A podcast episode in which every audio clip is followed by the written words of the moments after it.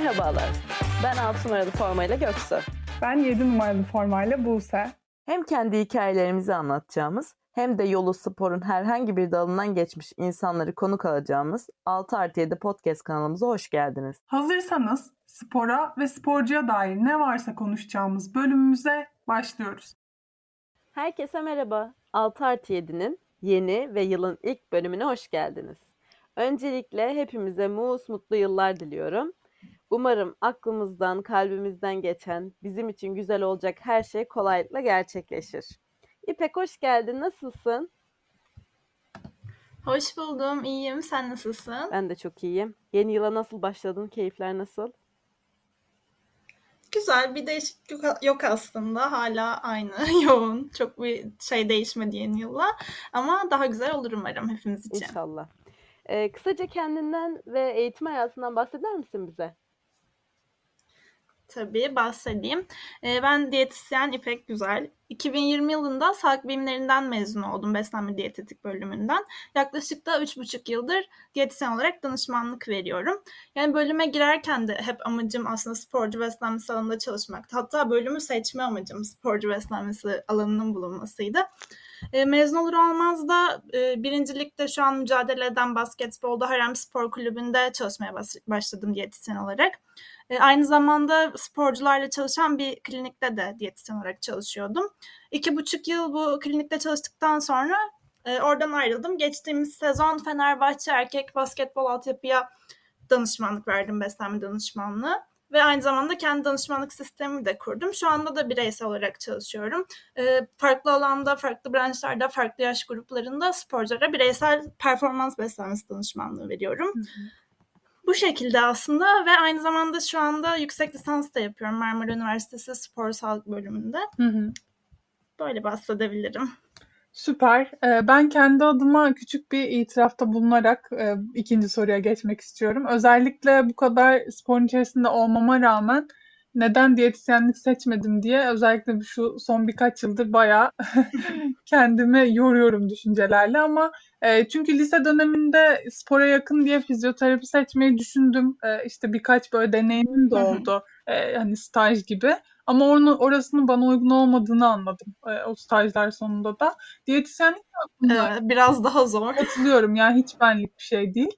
E, diyetisyenlik de aklımdan geçmişti ama neden üzerine eğilmedim gerçekten bilmiyorum. E, bu konuya ilgim olduğunu sonradan fark ettim. O yüzden bu mesleği seçim aşaması senin için nasıl oldu onu biraz merak ediyorum. E, sen nasıl bu kararı verdin? Bir spor geçmişin bulunuyor muydu?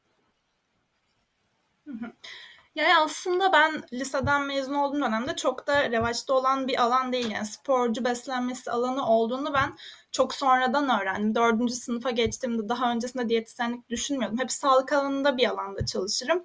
Ama işte diş hekimliği olur, doktorluk olur, diyetisyenlik belki olur gibi düşünüyordum. Daha sonrasında bir takım diyetisyeniyle tanışma fırsatım oldu. Ondan öğrendim böyle bir alanın varlığını. Ee, ben de liseye kadar aslında voleybol oynamıştım ama çok uzun süreli olmadı. Yani çok bir spor geçmişim vardı diyemem. Ama hep izlemeyi, içinde olmayı çok seviyordum. Yani hep basketbol maçı izliyordum her gün. Onları takip etmeyi aşırı seviyordum ve neden içinde olmayayım diye düşündüm ve böyle bir alanı da keşfedince e, mutfakta olmayı vesaire de çok seviyordum. Yemeklerle ilgilenmeyi. Diyetisyenlikte de hepsinin bir arada olabileceği bir alanı keşfedince direkt oraya yöneldim aslında. Yani çok iyi yapmışsın. Demek ki kendini de orada iyi tanımışsın yani o süreç boyunca. Peki sence evet. sporcu diyetisyenliğinin e, avantajları ve zorlukları neler? Yani şöyle söyleyebiliriz değil mi? Normal bir insanın beslenmesiyle sporcunun beslenmesi arasında ciddi bir fark olması gerekiyor. Evet tabii ki. Yani şöyle düşünürsek şimdi bir basketbolcu 2 metre işte 100 kilolarda, voleybolcular aynı şekilde bir 80 bir 92 metre boylarında ve ihtiyaçları inanılmaz fazla zaten besin olarak da. Onu karşılamak da tabii ki de zor oluyor. Bazen sürekli yemek yemeleri gerekiyor. Hatta böyle kilo alma çalışıyorsak kas kazanımı üzerine. Bazen diyor ki sürekli yemek yiyoruz, yiyoruz falan ama bundan şikayet ettikleri de oluyor. O konuda birazcık zor olabiliyor. Yine aynı şekilde işte deplasman menülerini hazırlamak tek tek mesela bazen ben 10-12 sayfa sadece beslenme programı hazırlıyorum bir hafta için ki işte off, off gününde şöyle beslenecek, çift antrenman olduğunda böyle, fitness antrenman olduğunda şöyle onları ayarlamak birazcık zor olabiliyor. Yani biraz daha uzun süren şeyler oluyor. Ama e, dinamik olmasını çok seviyorum ben. Yani sürekli bir hareket içindesin, maçlar var, işte sürekli değişen bir temposu var. Standart bir şey üzerinden gitmiyorsun. O bence avantajlı bir şey. Yani benim hoşuma giden bir şey açıkçası. Ve aynı şekilde beslenmenin etkisini çok daha iyi gözlemleyebiliyoruz. Yani bir sedanter bireye göre sporcuda hem daha hızlı gözlemleyebiliyoruz hem de somut olarak onu gözlemleyebiliyoruz. Mesela işte bir kupa kazandığında veya bir yarış kazandığında şey diyebiliyorsun. Ben de bu başarının bir parçasıyım aslında diyebiliyorsun. Bu benim çok hoşuma giden bir şey. Yine aslında dezavantajlarından biri de yine dinamik olması. Çok değişken bir alan baktığımız zaman. Hani bugün söylediğimiz bir şey yarın yanlış olabiliyor. O yüzden sürekli de takip etmek gerekiyor. Literatürü, güncel literatürü sürekli taramak gerekiyor. Yine aslında bir dezavantajdan bahsedeceğim ama mesela işte sporcularda şöyle bir yaklaşım da var. Özellikle büyük yaştaki sporcularda ben bu yaşa kadar hani dikkat etmedim, geldim işte çok iyi benim performansım gibi bir düşünce de olabiliyor bir yandan baktığımızda. Yani tabii ki de en iyi olanı sporcu çok daha iyi bilir kendisi için. Ama bazen de buna profesyonel dokunuşlarda bulunmamız, küçük dokunuşlar yapmamız gerekiyor en üst seviyeye ulaşması için. Şu an olduğu noktayı en iyi gibi görebiliyor ama belki de en üst seviyesi çok daha yukarıda onun. Onu fark etmiyor. Bu küçük beslenme planları işte takviyelerle vesaire en üst düzeye çıkarabiliyoruz bunu. Bu şekilde biraz da aslında şey de var şimdi aklıma geldi. Takımlarda çalışırken özellikle yani yeni yeni var olmaya başlayan bir alan bence diyetisyenlik ve takımda bunu bazen kabul ettirmek zor olabiliyor işte antrenörlere, kondisyonerlere. Ama tabii ki işinize değer veren, işte yaptığınız şeye güvenen antrenörlerle, e, işte kondisyonerlerle çalışmanın hmm. keyfi de çok başka. Ya özellikle bence altyapıda e, bu e, eğitimi diyeyim e, vermeye gönüllü olan aslında kulüplerle çalışmak çok kıymetli. Çünkü dönüp baktığımda ben de hani Göksu da bence aynı düşünüyordur. Biz o zamanlar gerçekten çok inanılmaz bilinçsiz besleniyorduk. Yani işte ilk bölümlerde bahsetmiştim. Ben maça çıkmadan önce böyle inanılmaz yoğun işte sütlü, e, şekerli falan böyle kahveler içip çıkıyordum. Hiç unutmuyorum ve sanıyordum ki o benim performansımı arttırıyor sonrasında nasıl besleneceğimi bilmiyordum. Yani Hı-hı. o aslında süreçlerin belki işte o yorgunluk hissetmeme ya da işte performansımın inişi çıkışlı olmasına birçok belki e, etkisi oldu ama ben onu o dönem fark edemedim. O yüzden bence de çok kıymetli özellikle altyapı seviyelerinde. Peki genel hatlarıyla bir evet. sporcu beslenmesi nasıl olmalı? Örneğin yani bir sporcu antrenman ve maç günü nasıl beslenmeli? Biraz bunu anlatabilir misin?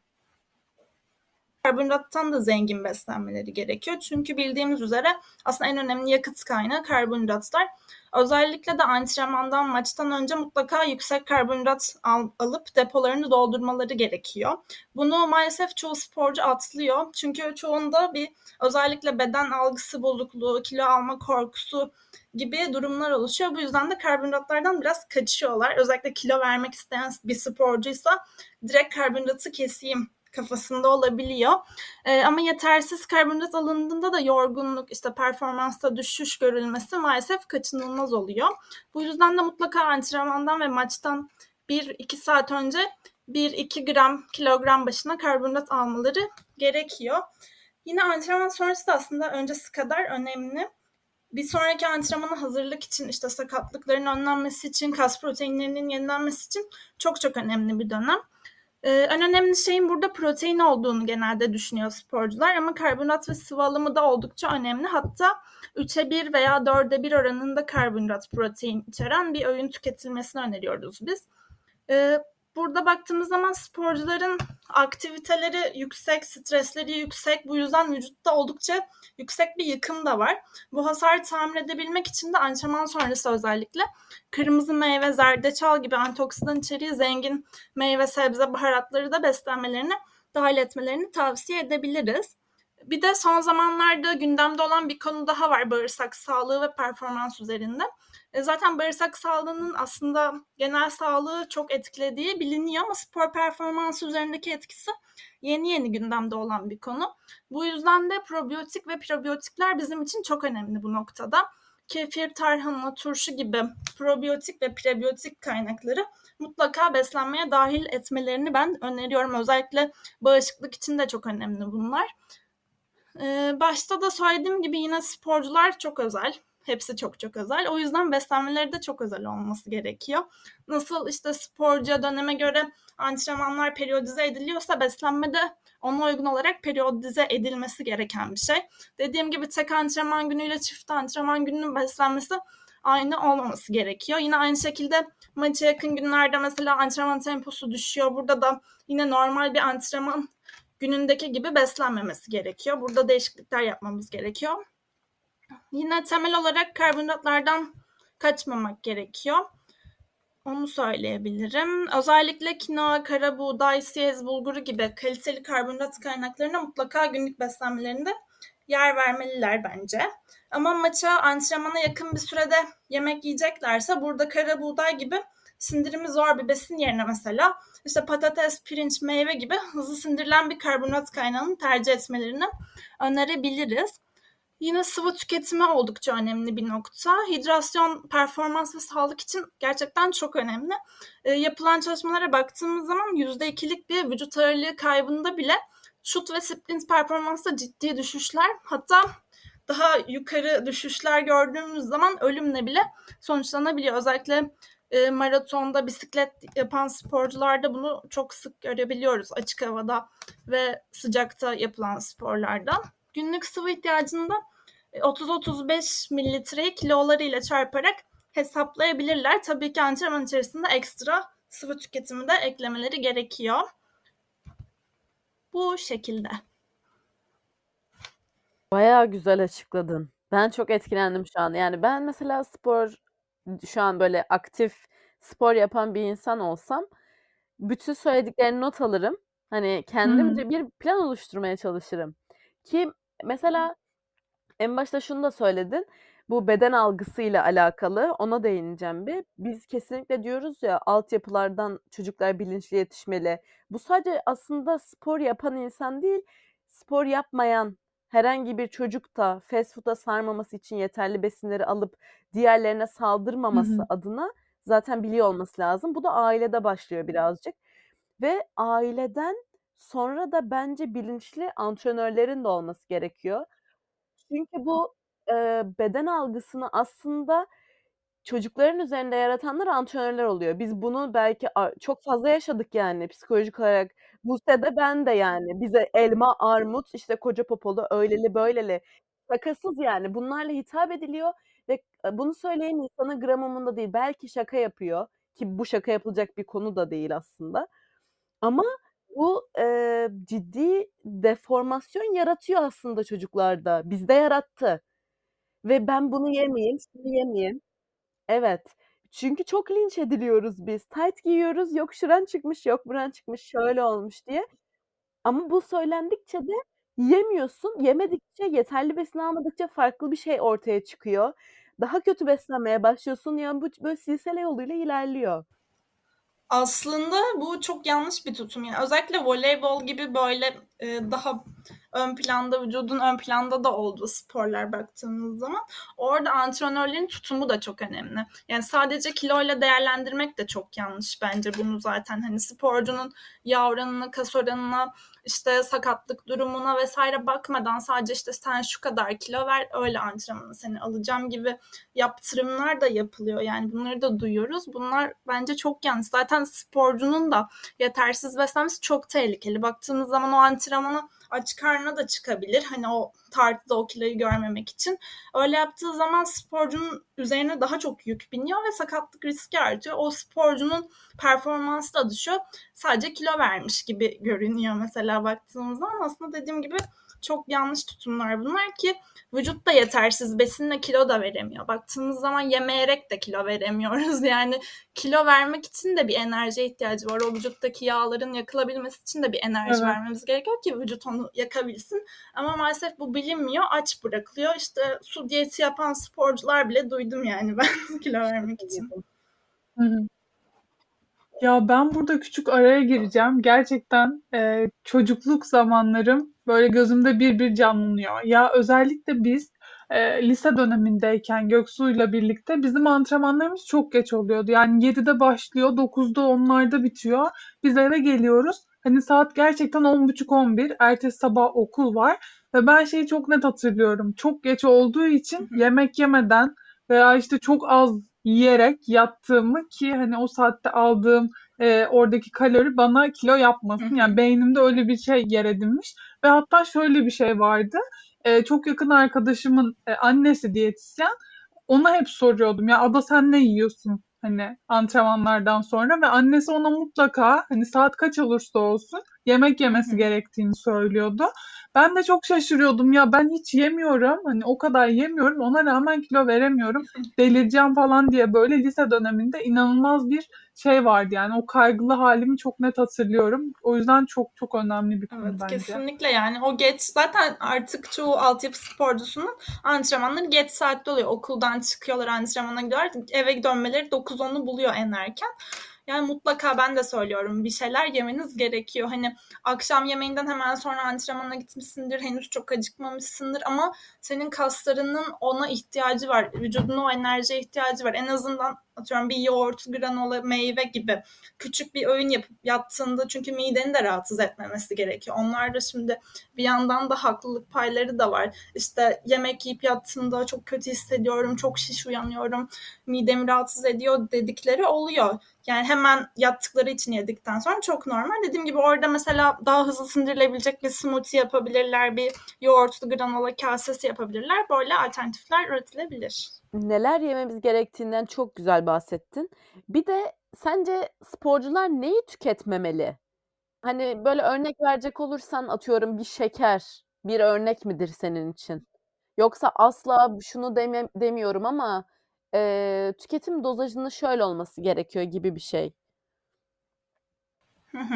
Yani ben aslında böyle kesin sınırlar çizmeyi çok sevmiyorum. Yani çünkü sürdürülebilirlik bence çok çok önemli. Özellikle bir sporcu için ekstra önemli.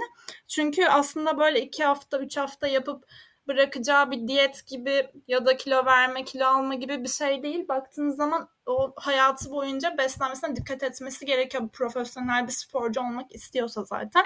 Bu yüzden de hani ben ona desem ki asla şeker yemeyeceksin maksimum 2 hafta 3 hafta yapar dediğim gibi. Sonrasında daha çok ona karşı bir açlığı olacağı için bu sefer krize girip vücut ondan daha çok yemek isteyecek. Ben bu noktada olabildiğince böyle rafine şekerden uzak durmalarını istiyorum. Çünkü rafine şekerin e, vücutta ekstra bir yıkım yarattığını da biliyoruz ki sporcularda bunu istemiyoruz. Özellikle antrenmana yakın saatlerde tüketmemelerini öneriyorum. Ben daha çok işte atıyorum akşam antrenmanı vardır. Sabah bir çikolata yemesi çok etkilemez onu. Ee, bunun sıklığını ayarlaması gerektiğini ve zaten günlük yeterli karbonhidrat aldığında da e, o ihtiyacı çok fazla olmayacağını da söylüyorum ve öyle de oluyor zaten.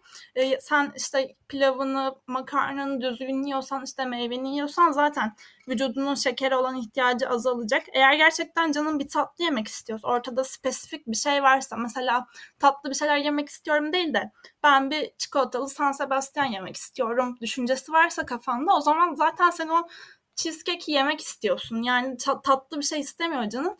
E, bu psikolojik olarak da biraz e, bir ihtiyaç. O zaman onu ye diyorum. Hani tadına bak en azından belki bir iki çatal aldığında zaten o isteğin yok olacak. Ama canın tatlı bir şeyler istiyorsa o mu- muhtemelen yetersiz karbonhidrat aldığın için olan bir şeydir. Atıyorum akşam yemeğinde biraz daha karbonhidratı arttırabilirsin ya da onun yerine meyve yiyebilirsin o tatlı isteğini gidermek için. Ama dediğim gibi spesifik bir şey varsa mutlaka onu yemeye çalış diyorum.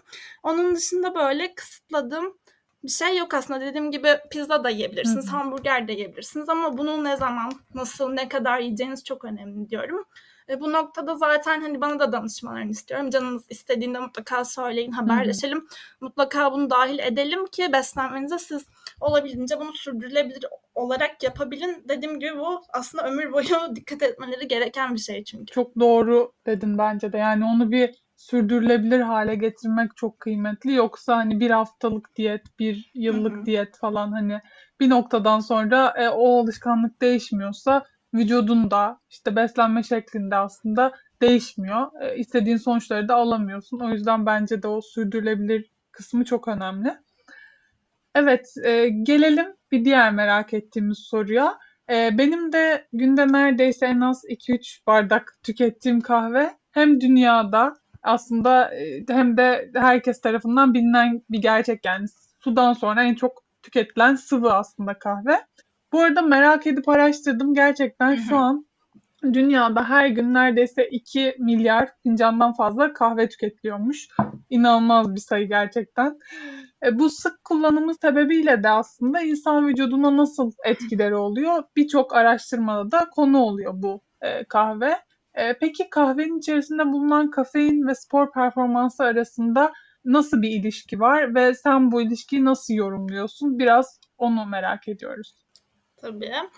Yani kafein aslında doğal bir uyarıcı olarak geçiyor ve aslında A kanıt seviyesinde de bir supplement. Yani A kanıt seviyesinde de demek de geçerliliği kanıtlanmış, performans üzerindeki etkisi kanıtlanmış ve kullanımı da güvenli yan etkisinin bulunmadığını söyleyen bir şey. E, tavsiye edilen kullanım şekli baktığımız zaman e, antrenmandan yaklaşık bir saat önce 3-6 miligram kilogram başına kafein alımı öneriliyor. Etkisi de adenozin reseptörlerine bağlanıyor aslında. Bu beyinde bulunan bir yorgunluk merkezi gibi düşünebiliriz. Buna bağlandığında da yorgunluğu geciktiriyor. Bu da spor performansını tabii ki olumlu olarak etkiliyor. Özellikle voleybol, basketbol, futbol gibi yüksek yoğunluklu aralıklı fiziksel aktivite içeren takım sporlarında ilişkisi e, olduğu ve dayanıklılık sporlarında aynı şekilde yorgunluğu azalttı. Takım sporlarında sprint sürelerinde azalma, yüksek yoğunluklu hareket sayısında artma, işte isabetli pas, şut oranlarında artma gibi etkileri olduğunu görüyoruz. Ama dediğim gibi en önemli etkisi baktığımız zaman e, antrenman içerisindeki yorgunluğu azaltmak. Bu şekilde de antrenman adaptasyonunu arttırmak aslında.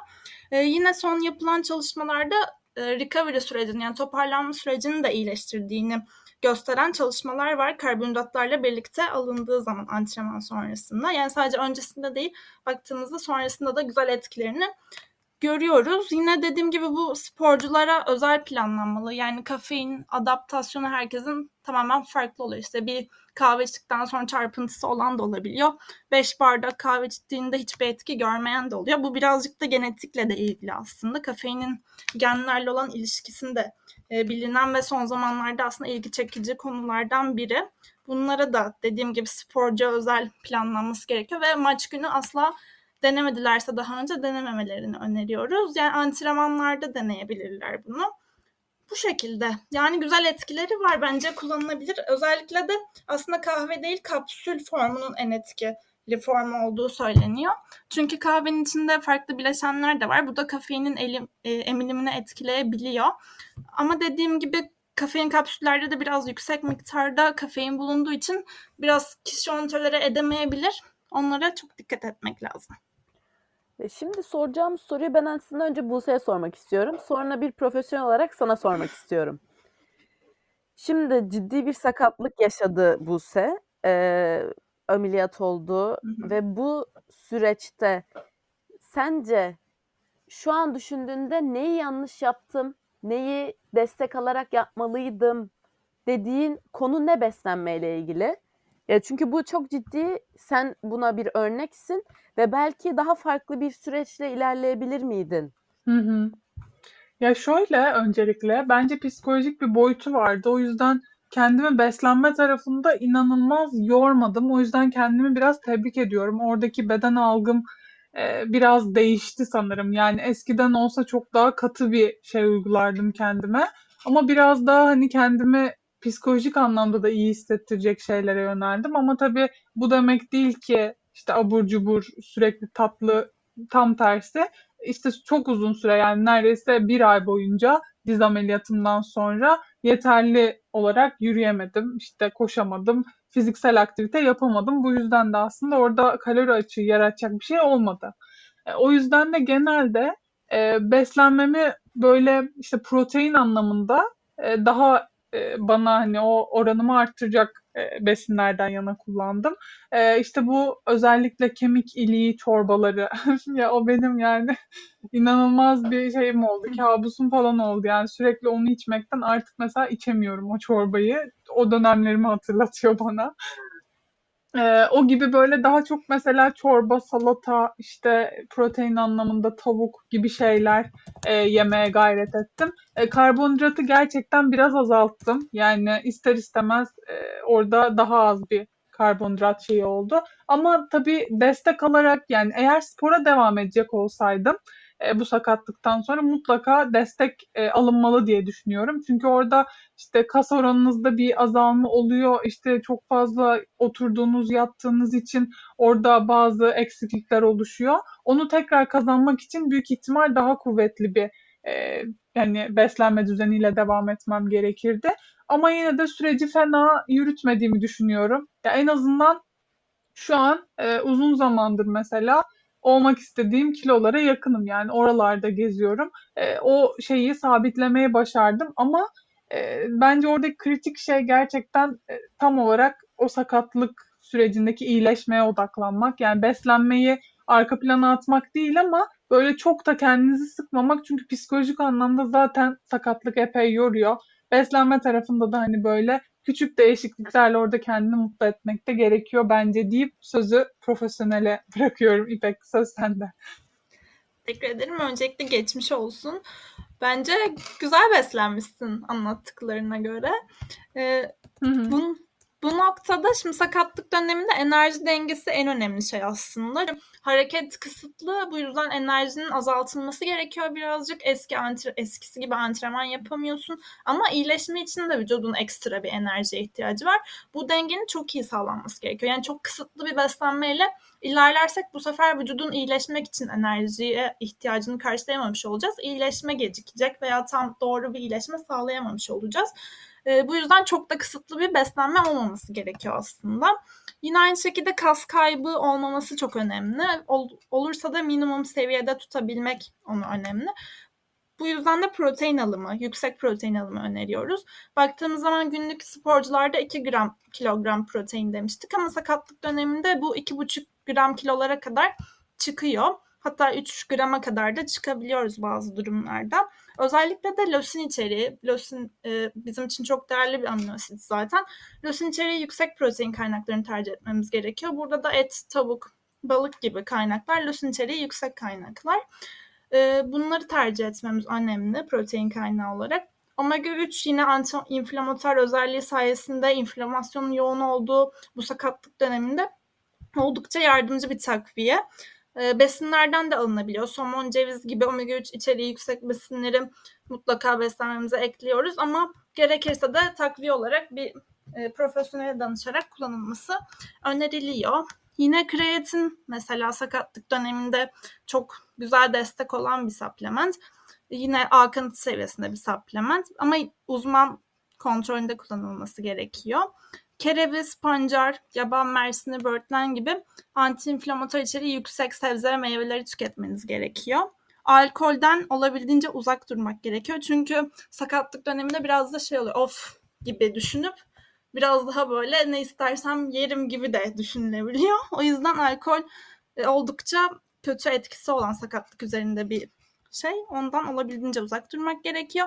Beslenmenin yanında uyku da çok önemli. Hem performans için hem sağlık için zaten önemli.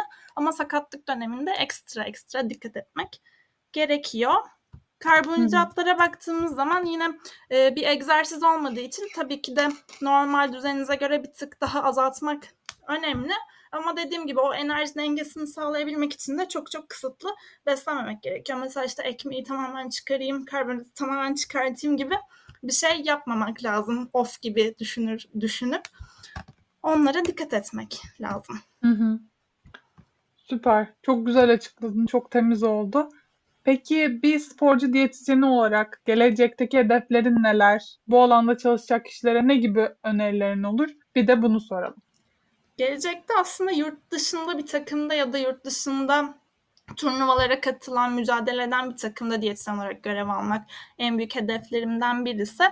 Ee, bir hedefim de akademik alanında çalışmak. Çünkü sporcu beslenmesi çalışmak isteyenlerin aslında sadece beslenme değil sporu da çok iyi bilmesi ve öğrenmesi, iki dalı birbirini harmanlayabilmesi gerekiyor. Ben de kendimi bu alanda geliştirmeye çalışıyorum ve ileride de bu alanın gelişmesi için biraz daha çalışmak istiyorum. Çünkü ülkemizde çok fazla gelişmiş bir alan olduğunu düşünmüyorum. Onun e, elimden gele elimden geleni yapmak istiyorum onun için. E, kısacası akademisyenlik de yapmak istiyorum ama aynı zamanda bir takımda da çalışmayı istiyorum. Gelecekte bu mesleği yapmak isteyenlere de çok okumalarını, çok izlemelerini ve spor içinde olmalarını tavsiye ediyorum. Çünkü beslenmede spor beslenmesi çok güncel ve sürekli yenilenen alanlar dediğim gibi. Bu yüzden sürekli güncel makaleleri takip etmek çok önemli. Özellikle işte Uluslararası Olimpiyat Komitesi gibi kurumları takip edip buranın güncel literatürlerini taramalarını öneriyorum. Aynı zamanda sporun dinamiğine hakim olmak da sporcuyu daha iyi anlamak için çok önemli. Spor dallarına hakim olmak, izlemek ve takip etmek de. Yani spor sadece işte futbol, basketbol, voleyboldan ibaret değil aslında baktığımız zaman. Kayak da bir spor, kürek de bir spor. Bunların hepsini olabildiğince bilmek, işte atıyorum bir terime hakim olmak. Çünkü sporcu size antrenmanından da bahsediyor. Yaptığı sporun dinamiğini iyi bir şekilde bilmeniz gerekiyor. O yüzden izleyip takip etmek de bence olabildiğince önemli. Ve bence en önemlisi de sporu ve bu mesleği sevmek. Bizi bilgilendirici ve aydınlatıcı cevapların için çok teşekkür ederiz. Ben teşekkür ederim. Şimdi e, seni daha yakından tanıyacağımız enler bölümüne geçmek istiyoruz. Hazır mısın? Evet. İlk soruyla başlıyorum. Tamam. Dünyada tek bir şey değiştirebilecek olsan bu ne olurdu? Dünyada tek bir şey değiştirecek olsam açlık ve yoksulluğun aslında var olmamasını yani bunu değiştirmeyi isterdim. Hı hı. Peki sıfırdan bir şey öğrenecek olsam bu ne olurdu? Bu sanırım voleybol olurdu çünkü dediğim gibi bir ara böyle oynamıştım ama tam da içine giremeden bitti o birazcık. O içimde kaldı gibi. O yüzden onu öğrenmek isterdim sıfırdan. Seni en çok heyecanlandıran şey ne? Yeni başlangıçlar yapmak diyebilirim. O her zaman heyecanlandırıyor. Tek bir şehir seçecek olsan hangi şehri seçersin? İstanbul diyebilirim. Aslında son zamanlarda çok sevmemeye başladım bu kaotik ortamdan dolayı ama yine de bir vazgeçemiyorum. Bu arada normalde nerelisin? Normalde Kocaeli. Yine yakın. zaten evet. İstanbul'a. En son öğrendiğin şey ne? Şimdi en son öğrendiğim tam bu podcast'a girmeden önce Instagram'da gezerken bir şey öğrendim size de söyleyeyim. Soğan doğrarken soğan kabuğunu ısırırsanız gözleriniz yaşarmıyormuş. Allah Allah her gün yeni bir şey çıkıyor ya. Ya Deneyeceğim bunu. bu arada tam tam dün biz de soğan keserken şöyle bir bilgiye ulaştık. Dilini çıkarırsan eğer e, gözün yaşarmıyormuş. Ben de bu bilgiyi paylaşayım. Herkes denesin. Bir şey diyeceğim. Hangisi Soğan işe kabuğunu, yarıyor? soğan kabuğunu ısırınca acaba soğanın tadı zaten ağzında olduğun için ve içeriden geçiş sağladığı dışarıdan koklamadığın için mi ya- gözün yaşarmıyor? Bilmiyorum. Yani olabilir. Açıklaması yoktu. Hani böyle ıslak peçete falan koyuyorsun. O da söndürüyormuş ya o kokuyu, Hı hı. yangıyı. Olabilir evet. Hepsini deneyeceğim bir sonraki. Peki en sevdiğin restoran türü veya yemek türü? Şimdi bir diyetisyen için belki de garip gelecek ama hamburger. Ama kaliteli hamburger de yenir. Hiç garip değil. Evet. Bence zaten dediğim gibi ve yasak koymuyorum ben kimseye. Herkes yiyebilir. Aldığın en garip iltifat nedir? Aldığım en garip iltifat. Aslında çok garip bir iltifat aldığımı düşünmüyorum. Sadece iltifat olarak geçtiğimiz günlerde böyle bir küçük sporcu danışanım söylemişti. İşte çok tatlısınız, hayatımı değiştirdiniz falan. O çok hoşuma gitmişti. Bu kadar böyle garip aklıma gelen bir şey yok başka. Peki böyle sana hiç e, şey oldu mu? Atıyorum hiç kereviz sevmeyen bir insan senin sayende kereviz yemeye başladı. Gelip sana ya senin Evet. sayende de kereviz yemeye başladım. Hani bence ben bunu iltifat olarak algılarım. Mesleğime bir iltifat. Evet hatta geçen Geçen hafta oldu. Kereviz değil ama karnabahar sevmeyen bir yine çocuk sporcum vardı. Ona farklı bir tarifle karnabahar lazanya yaptırdım. Ve aşırı seviyor, sevmiş. Hatta kendisi istedi tekrar yapabilir miyiz diye. Karnabahar hiç yemiyormuş. İlk defa yedi. O yüzden onu sayabiliriz. o zaman. Evet, ben kabul ediyorum bunu. Peki zaman senin için en yavaş nerede geçiyor? Çok klasik olacak. Ama sevmediğim insanların yanında. Peki, en kötü yiyecek kombinasyonu nedir? En kötü yiyecek kombinasyon. Aslında çok şey var ama benim en sevmediğim, bana göre en kötü olan içinde kişniş olan her şey. Yani nefret ediyorum kişnişten. Ya kişi şöyle bir şey ya. Ya çok seviyorsun ya hiç sevmiyorsun. Yani Çok net bir evet şey o. galiba. Ama şimdi iki tane yiyecek birleştirmen lazım. Kombin yapman lazım. Kombin yapmam gerekirse şey yani çiğ köfte ve pilavı birlikte yiyen birisini duymuştum. O çok kötü gelmişti bana. Bilmiyorum. Çok ilginç ya. İlk, ilk defa duydum çiğ köfteyle pilav. Bence de yok. Da Çiğ çok köfte açıp sushi niyetine pilavı araya koyup sarılıp Var mı? İlginç bir tercih. E, duymayı en sevdiğin kelime nedir? Duymayı en sevdiğim kelime yapabilirsin. Ya sana güveniyorum, sana inanıyorum. Bu tarz böyle bu cümleler, bu kelimeler hoşuma gidiyor. Hı hı. Peki yüzünü ne her zaman gülümsetir? Yüzümü her zaman tabii ki sevdiğim insanlarla bir arada olmak, sevdiğim insanlar ve yavru köpekler. Aa,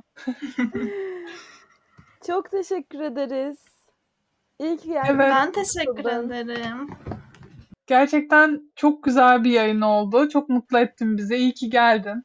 E, bundan sonraki iş yaşamını da böyle keyifle takip ediyor olacağız. Böyle bol bol imreneceğim sana. Ben teşekkür ederim davetiniz için. Çok sevindim hatta ilk davet ettiğinizde de ve dinledim diğer bölümlerinizi de. Çok güzel bilgiler yakaladım oralardan da. Çok güzel insanlarla tanışma fırsatım da oldu sizin sayenizde. O yüzden teşekkür ederim. Ben de sizi takipteyim. Bu bölümün de sonuna geldik. Bir sonraki bölümde görüşmek üzere. Hoşçakalın.